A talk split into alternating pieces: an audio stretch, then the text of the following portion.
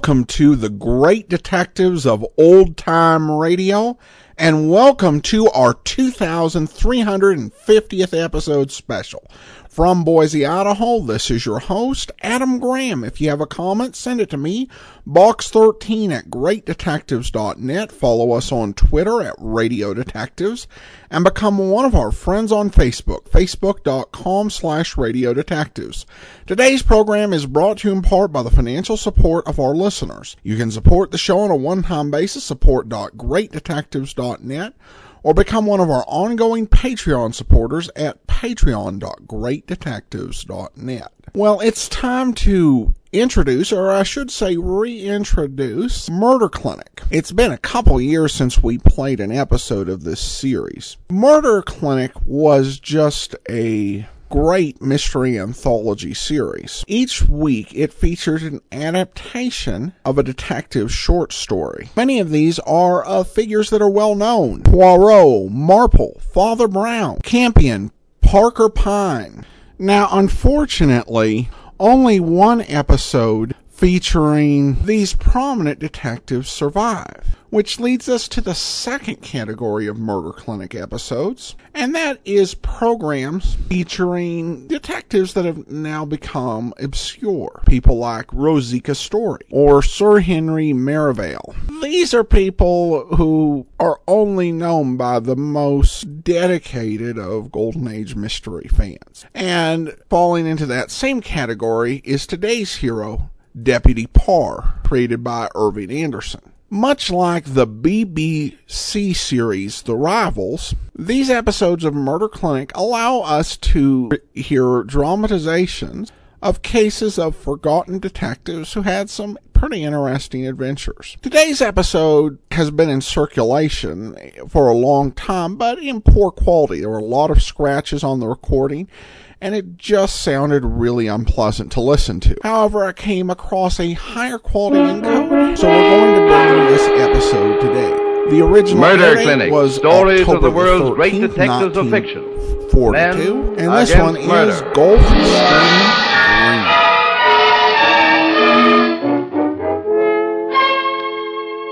Each week at this time, WOR Mutual turns the spotlight on one of these great hunters of men and brings you the story of his most exciting case. Tonight, he is Frederick Irving Anderson's famous detective, Police Deputy Parr, that visitor from a Vermont farm often called the man with a nose for murder.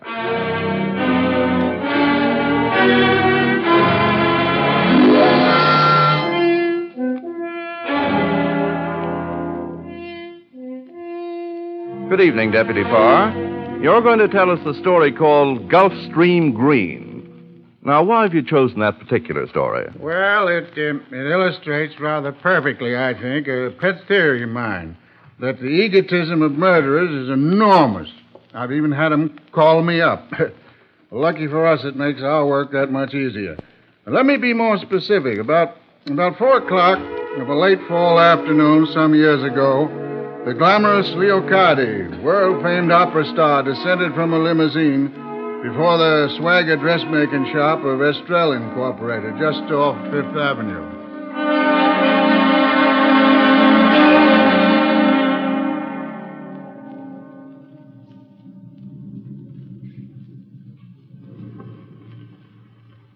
Madame Estrelle, look, it's Leocardi. I must go to the door and welcome her.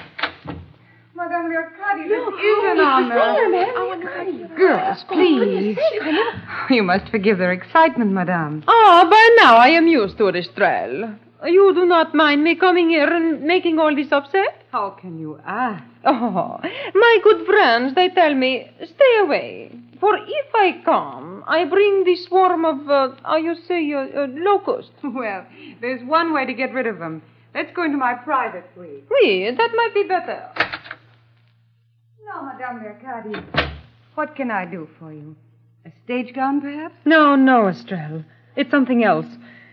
Oh, my, but it's good to be able to drop that phony accent. Why, Madame Leocardi, you had me fooled completely.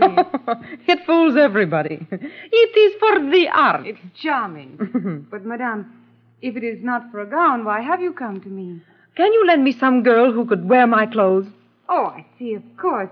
To save you the bother of fitting. No, no, I want some girl who could wear this gown I have on now. But I, I don't understand. It doesn't matter, it doesn't matter. Do you have such a girl? Why, yes, probably. Will you stand up a minute, please? Yes, I. I think I have the very girl. Just a minute. Bertha, Yes, ma'am. will you come in here, please? Just a minute. She'll be here in a moment, Madame Lercadi. When did you want her to wear your gown? I wanted to take my place now. Now. I must have an hour alone, undisturbed. But this is all very bewildering, Madame. Quiet. I'll explain later. Here comes the girl now. Come in, Bertha. Come in and close the door, please. Yes, ma'am. Oh, but she is perfect. Uh, my child, you will accept this dress from Leocadi? You're dressed for me? You like it? It is the new Gulfstream green that today I introduce to the world. Tomorrow it will be famous. Ranel Frere created it for me. And now it is yours. But, Madame. Come, Estrelle, help me out of it. Yes, Madame. Be careful getting it over my head. Oh, here, my dear. Try it on. But uh, why are you giving me this, Madame? In return, you will do me a small favor, no? Oh, oh gladly. Bien. You will put on this dress, draw the mantilla over your face, go out to my car, and drive to my hotel, the Normanduc. There you will go directly to my room. No one will dream of stopping you. They will take you for Leocadie. The green dress will be your passport. When you reach my room, you will lock yourself in and admit no one. If they try to get in, you will scream. Uh, can you scream? Why, I don't know. Scream for me. Come on, loud. Bien, bien, bien. Just yell, va-t'en, if they try to get in. They will go away. They always do when I yell hard enough. Oh, you see, Estrelle, it is the only way I end your life, by scaring them. So, when they hem me in, I scream my way out. Voila, it is as good a way as any to exercise my high seas. But, Madame Mercadi, how long must I stay in your room? Uh, do not worry, child. Do not worry. Only until 5.30. Then you must bundle yourself up again and burst out of the room in a terrible temper. If anyone tries to stop you, scream again. Then return here to me. Come, Bertha. It is very simple. Say you will do it. Well, all right. Good. Estrella, have you any money? Yes, of course. How much do you want, Madame? All of it. Here, Bertha. You must take this money as a gift from me. Oh, no, Madame. It's too much. It is not enough. Here, this, this, this jade ring. Take it. It is yours. Madame, I could. Do not argue, child. Tell me, uh, what is your full name? Bertha Tremblay, Madame. You live with your parents? They're dead, Madame. Oh, a, a husband then? No, Madame. Not even a sweetheart. Oh, that is sad. But at least you have no one to tell you what you can do and what you cannot do every second of the day. I envy you that. And who knows? If all goes well this afternoon, maybe you can scream for me again someday. Uh, no, no, no, run along. I think I'd better escort her out, Madame. After all, that is what I would do for the great Leocati. of course. And remember, Bertha, sweep through the crowd like a queen and scream like a fishwife.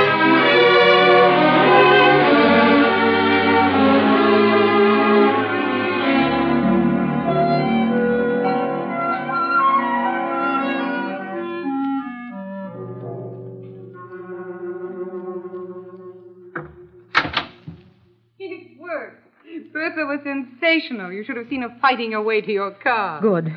And now I have two hours to be myself again. Oh, a breathing spell. Estrelle, I've come to you for help. Yes, Madame. I'm in danger. Oh, my dear. Deadly danger. I am in fear of death. Madame. Look, Estrelle, that tea table over there is set for two. You're expecting your fiancé, Kyler Braxton, aren't you? Why, yes, but how did you know? I made it my business to find out. I know his reputation as a brilliant lawyer. I had to get his help privately so that no one would know. That's why I came here, to see him. You, you're not angry, Estrelle. You will help me. Of course, my dear, and so will Kyla. He says you're the greatest singer in the world, and I suspect he thinks the most beautiful. Hmm. But what can he do? Listen, Estrella. I have an anonymous pursuer. Do you know what that means to a woman in my position? Why, no, I. It means that I'm pursued by a madman. I never see him, always I feel his maniac's eyes staring at me. I'm always in public, on display, at his mercy. Every moment is a threat. He sends you letters. Every day. Every hour almost. And that's not all. Already there have been two attempts on my life. Seeming accidents. But the police. No, no, never that. It would be a scandal. A Roman holiday for the crowd. Then what about your manager, Mr. Wolfbane? He must be used to this persecution of celebrities. Surely he could protect you. Wolfbane? I'd be the last person I'd tell this to. Why, he'd turn it into columns of publicity for the newspapers. If a sensation arises, turn it into dollars. Advertise it to the world. That's Wolfbane, the bear trainer. No, no, anyone but him. I still don't see why you came to us. Because, my dear, I've sung to you both night after night. You recognized us in the opera house. Yes, always. You never missed one of my performances. They say there's something in my voice for lovers. You both make it true. And I hoped you might help me. We will, both of us. Carla will be here soon. I know he can help. But in the meantime, you need my help even more. I must get you something to put on. Oh, good heavens. Come on, Estrelle, display your genius. I must look my best for you, Mr. Braxton.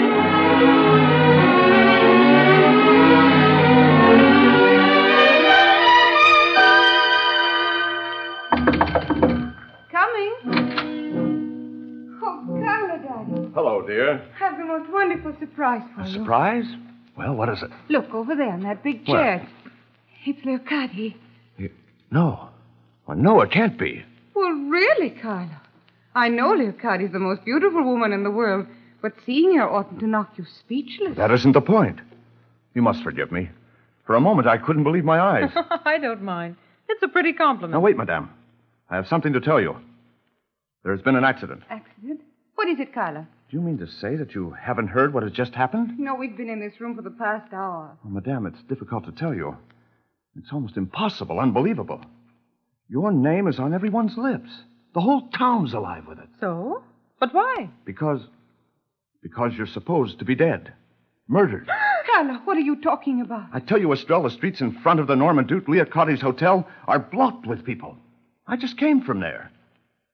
Someone has been murdered in your apartment, madame. Forgive me. Bertha. Bertha?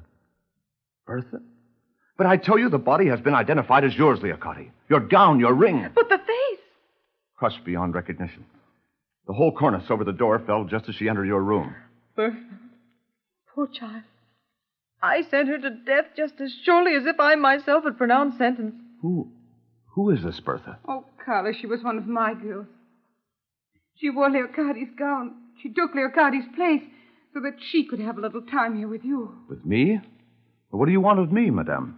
Help which I no longer need. I feared for my life. And now, now it's Bertha who's been killed in my place. But why do we talk? I must go to her at once. No, no, wait, madame.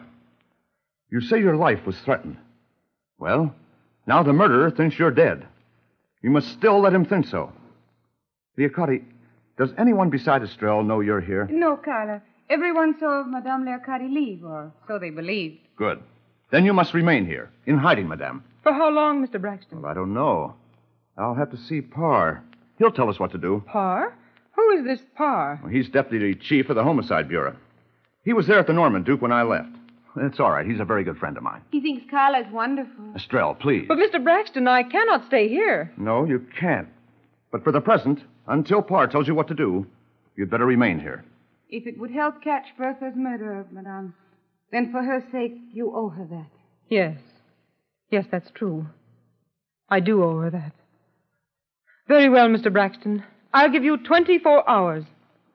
Tomorrow night, Leocati sings Manon. And Leocati has never missed a performance. All right? It's a deal. Now, tell me everything you know. Everything. And then I'll go and see Parr.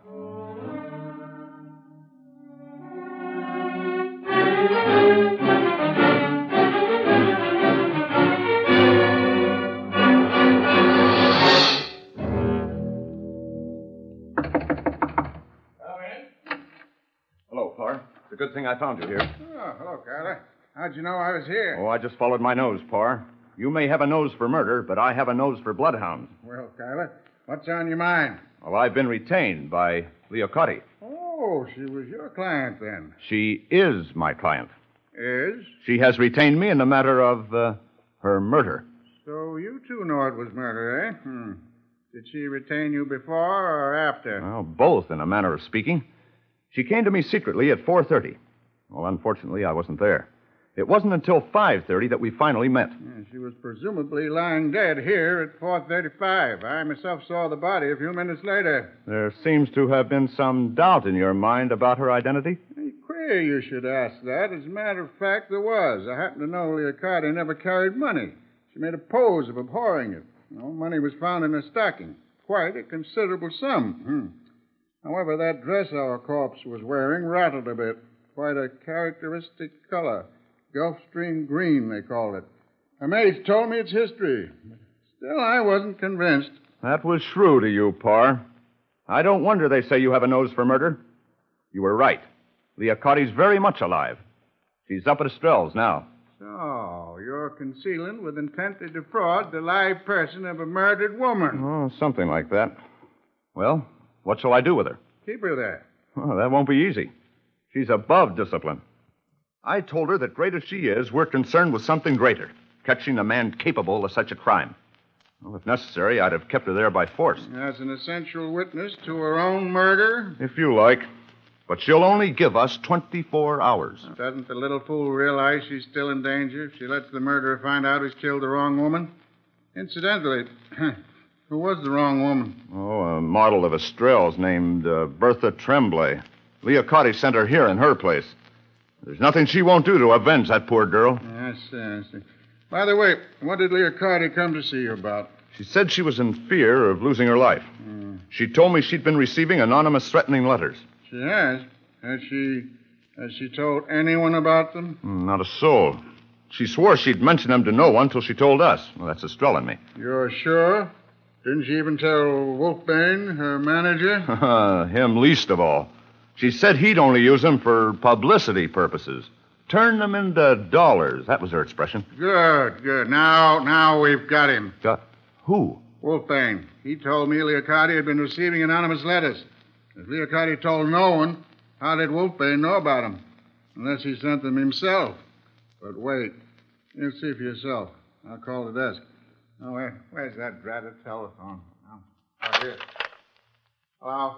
Give me Mr. Wolfbane's apartment. Yep. Wolfbane, this is Parr.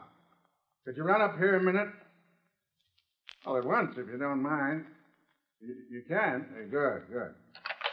He's coming right up, Kyler. When he comes in, I want you to notice his self satisfied smirk.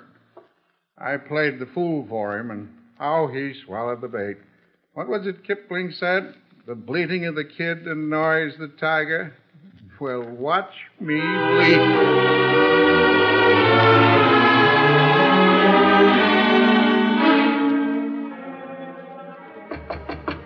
Come in.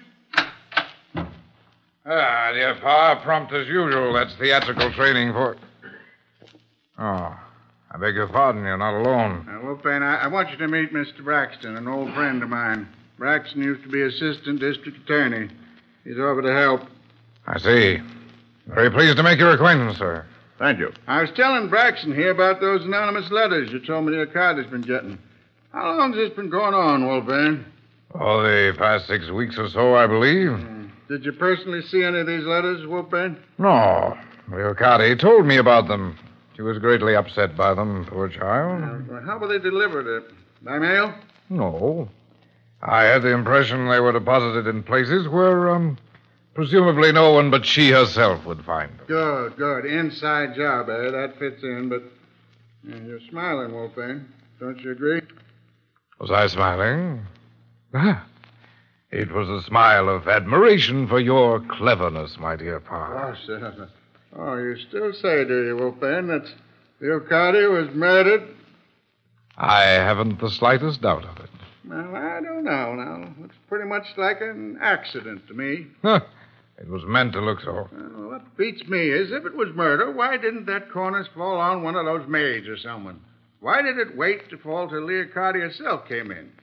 Don't that look like an accident? Perhaps the murderer was clever, my dear Parr. Murders are never clever. So the police have soothed their vanity for centuries. Yeah, but look here, we, we've gone over this place with a fine tooth comb. We didn't find hide nor hair of a weapon or any of those fancy gadgets you were spouting about. Not a trace.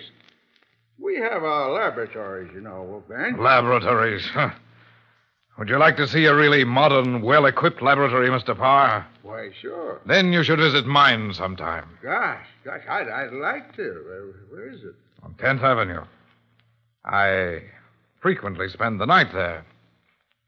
I shall do so tonight. Great, great. Shall we say uh, nine o'clock? It will be a pleasure. You will come alone? Oh, I reckon so. The rest of the boys wouldn't understand what was going on. exactly. Till nine tonight, then, Mr. Parr. Oh. Pleasure of meeting you, Mr. Braxton. Well, Tyler, what did you make of it? A dangerous megalomaniac, Parr. I wouldn't go there alone if I were you. Uh, don't worry, Tyler. I, I won't be alone. The janitor of that building and the other attendants will be my men.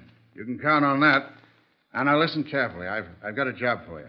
I want you to bring Leocardi to Wolfbane's studio tonight. Parr, have you gone out of your mind? Now, don't argue with me. But I- Listen, I, I, I, want her dressed in a green dress, as near in color and design as the one she wore this afternoon. Estrelle can manage it somehow, and that's important. When you get there, have the superintendent let you in the flat above Wolfbane's, and then you and Leocardi come down the fire escape. Have Leocardi hide in shadows, and I'll get Wolfbane to put out most of the lights.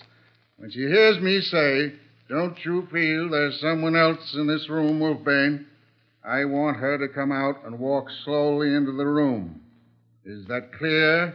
Yes, Perfectly clear. Ah, good, good. Now off with you. And remember, Wolfbane Studio tonight at 9.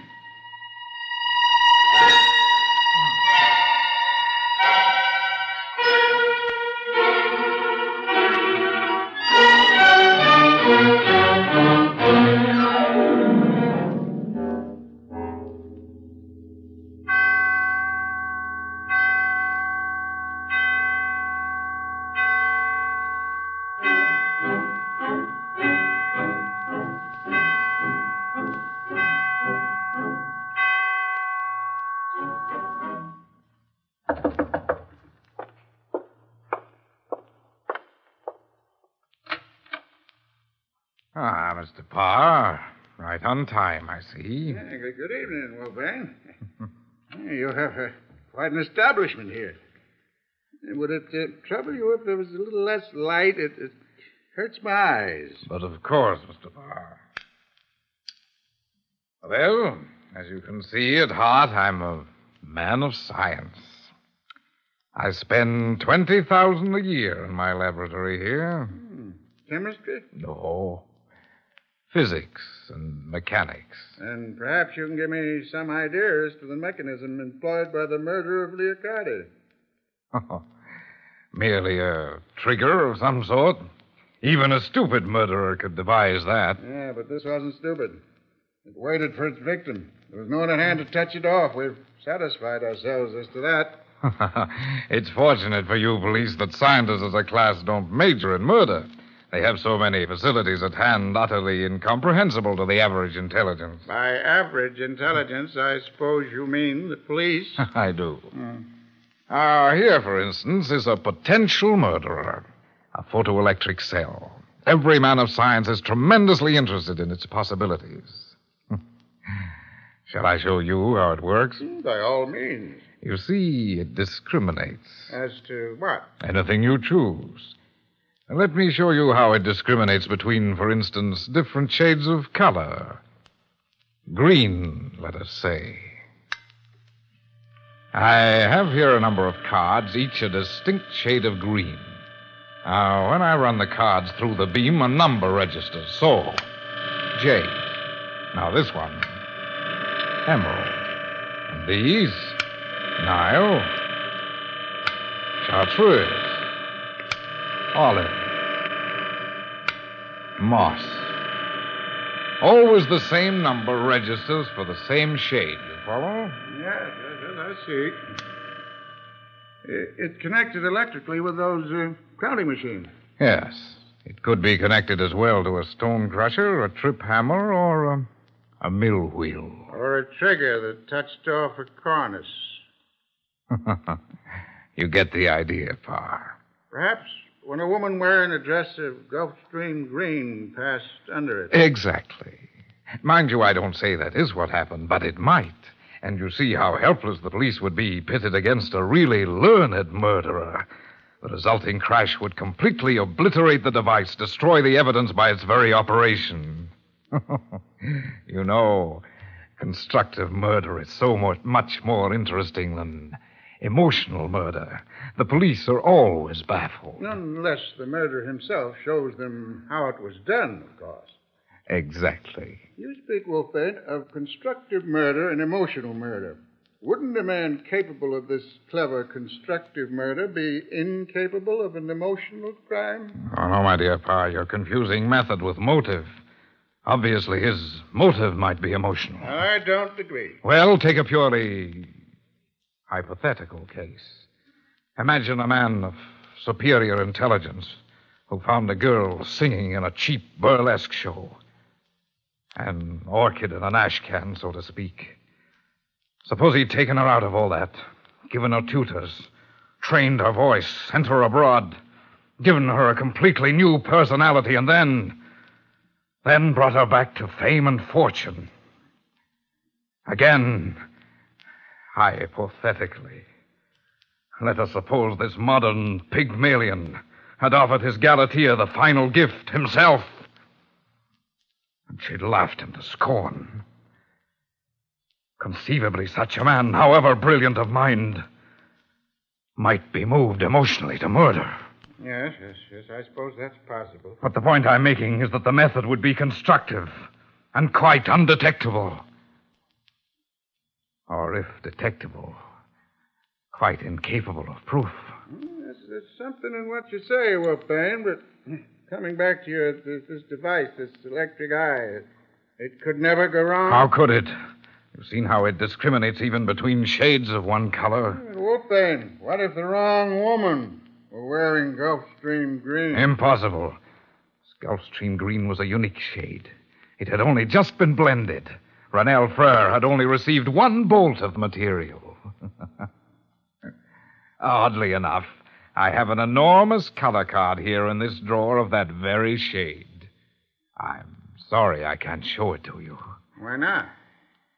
Because, my dear Mr. Parr, if I open this drawer, an electric eye between these two arms on the desk will fire that revolver you see fastened up there in the ventilator. Hmm, You most ingenious.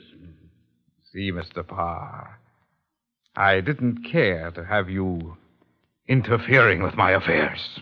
But you still don't answer that last question of mine. Suppose the wrong woman was wearing that Gulfstream green. I've told you it would be impossible. There was only one gown of that color. And Leo Carty was wearing that one, wasn't she, Wolfbane? Yes, she was. But suppose, Wolfbane, hypothetically, of course, Leo Carty had changed gowns with another woman. Suppose it wasn't Leo Carty who was wearing that Gulfstream green this afternoon. She wasn't? Ah. huh. You think to trick me, me, Wolfbane, with these childish games. Well, why are you nervous, Wolfbane? If you are, I'd advise you to take your hand off that dangerous drawer. You might pull it out. A reflex, you know. What did you mean, Parr, about Leo Caddy on that dress? You feel there's someone else in this room? You're Wolfbane? crazy. Am I, Wolfbane? Suppose you look behind you. Caddy. No. No. Either Leocardi or a ghost, Wolfbane. Get away from me! Get away from me! Leocardi, down! He killed himself. Yes. Poetic justice. He was caught in his own trap. The card in that drawer was Gulfstream Green.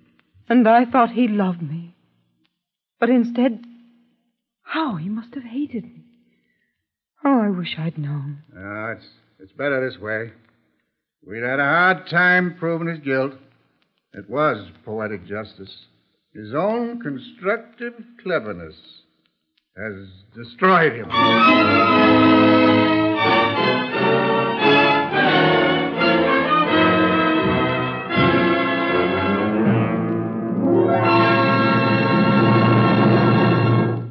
You have been listening to Murder Clinic.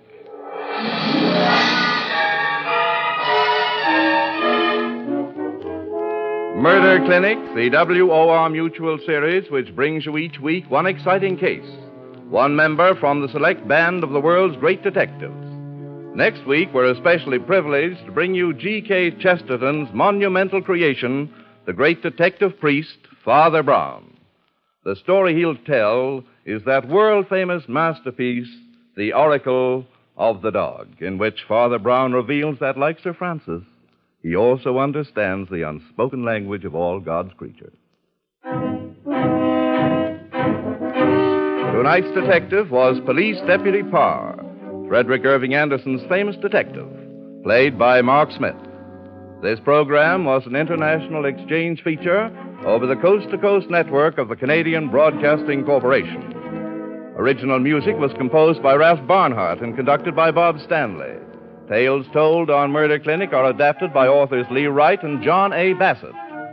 Murder Clinic is produced under the direction of Alvin Flanagan. Frank Knight speaking. This is Mutual.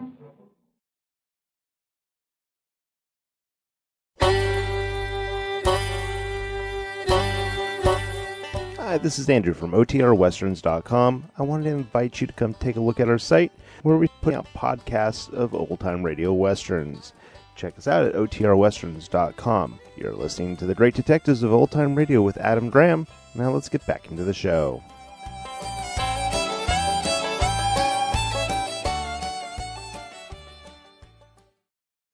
Welcome back. A little bit over the top, and essentially all Parr does is get the villain to confess, but still an interesting lesson. Parr was introduced by Irving Anderson, who only wrote three books of detective fiction and two books on farming. The story we just heard was published in his short story collection, Book of Murder, though there were many uncollected in uh, Deputy Parr stories, all the way up to the point of his death in 1947. All right, well, that will be all for today. Join us back here uh, tomorrow for Night Beat. In the meantime, send your comments to box13 at greatdetectives.net. Follow us on Twitter at Radio Detectives and become one of our friends on Facebook. Facebook.com slash Radio Detectives. From Boise, Idaho, this is your host, Adam Graham, signing off.